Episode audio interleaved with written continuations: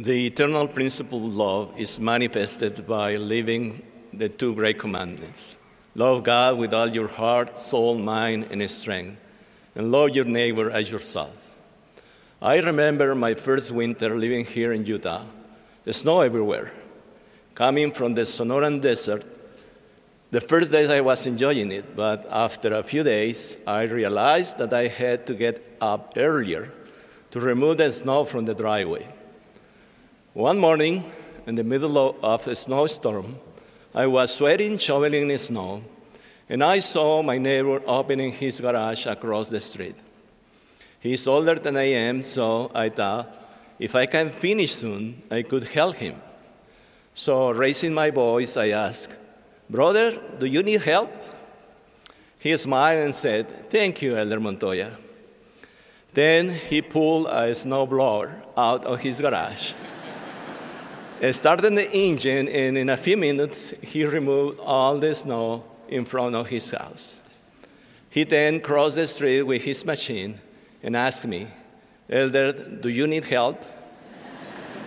with a smile, I said, Yes, thank you. We are willing to help each other because we love each other. And my brother's needs become my needs, and mine become his no matter what language my brother speaks or what country he comes from. We love each other because we are brothers, children of the same Father.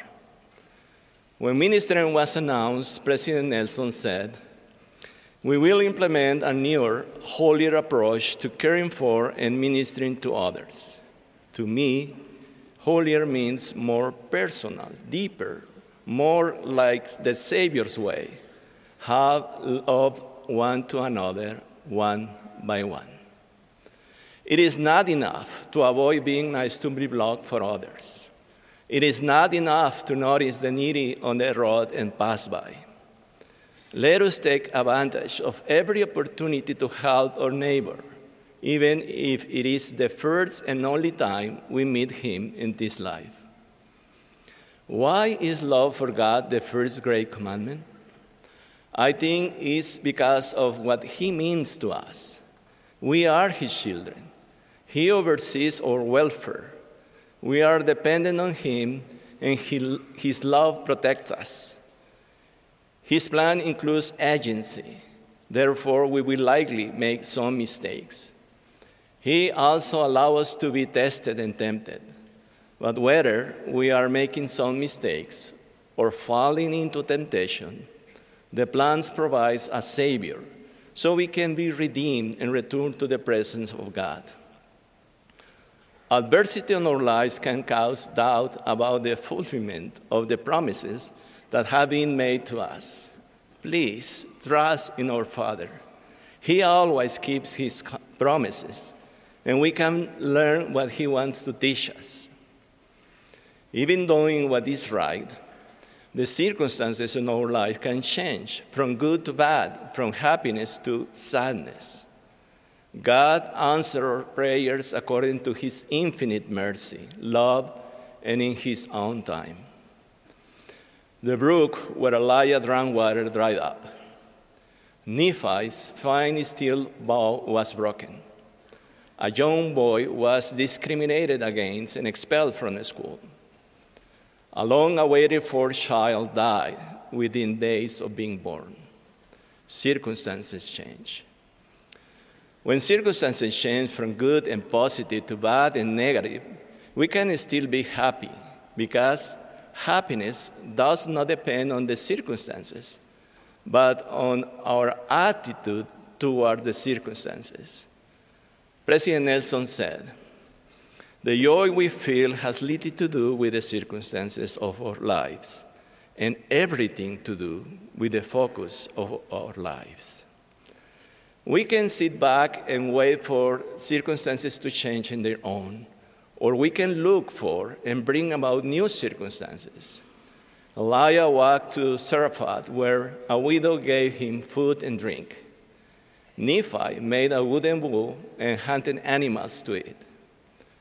The young boy sat listening and taking notes by the window, and today he is an elementary school teacher. The couple has developed a great faith in the Savior, Jesus Christ, and trust in the plan of salvation. Their love for the long awaited child who died suddenly is greater than their grief. When I hear the question, Heavenly Father, are you really there? And do you hear and answer every child's prayer? I like to answer, He has been, He is, and He will always be there for you and me. I am His Son, He is my Father, and I am learning to be a good Father as He is. My wife and I always try to be there for our children at any time, under any condition, and by any means. Each child is unique.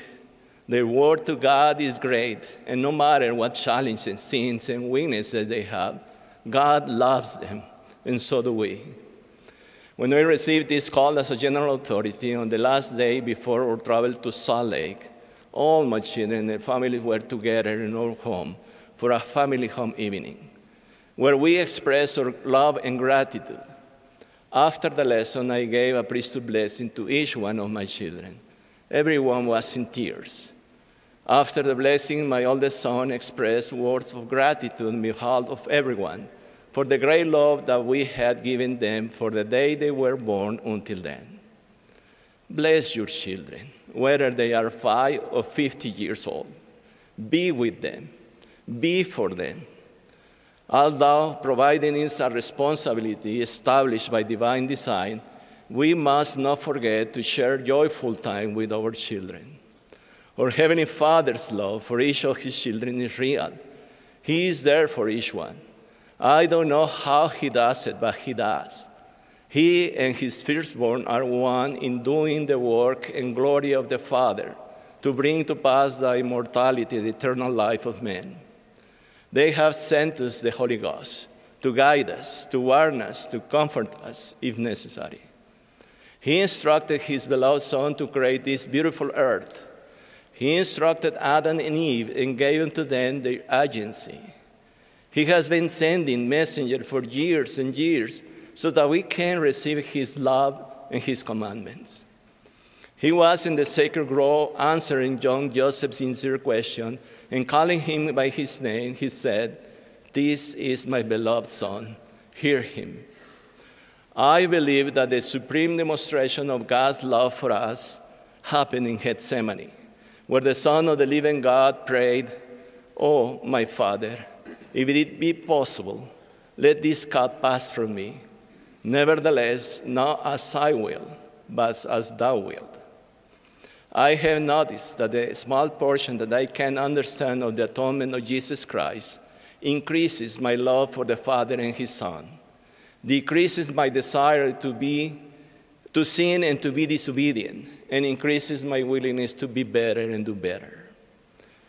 Jesus walked with no fear and with no doubt to Gethsemane, trusting in his Father, knowing that he must tread the winepress alone he endured all pain and all humiliation. He was accused, judged, and crucified. During his own agony and suffering on the cross, Jesus focused on the needs of his mother and his beloved disciple.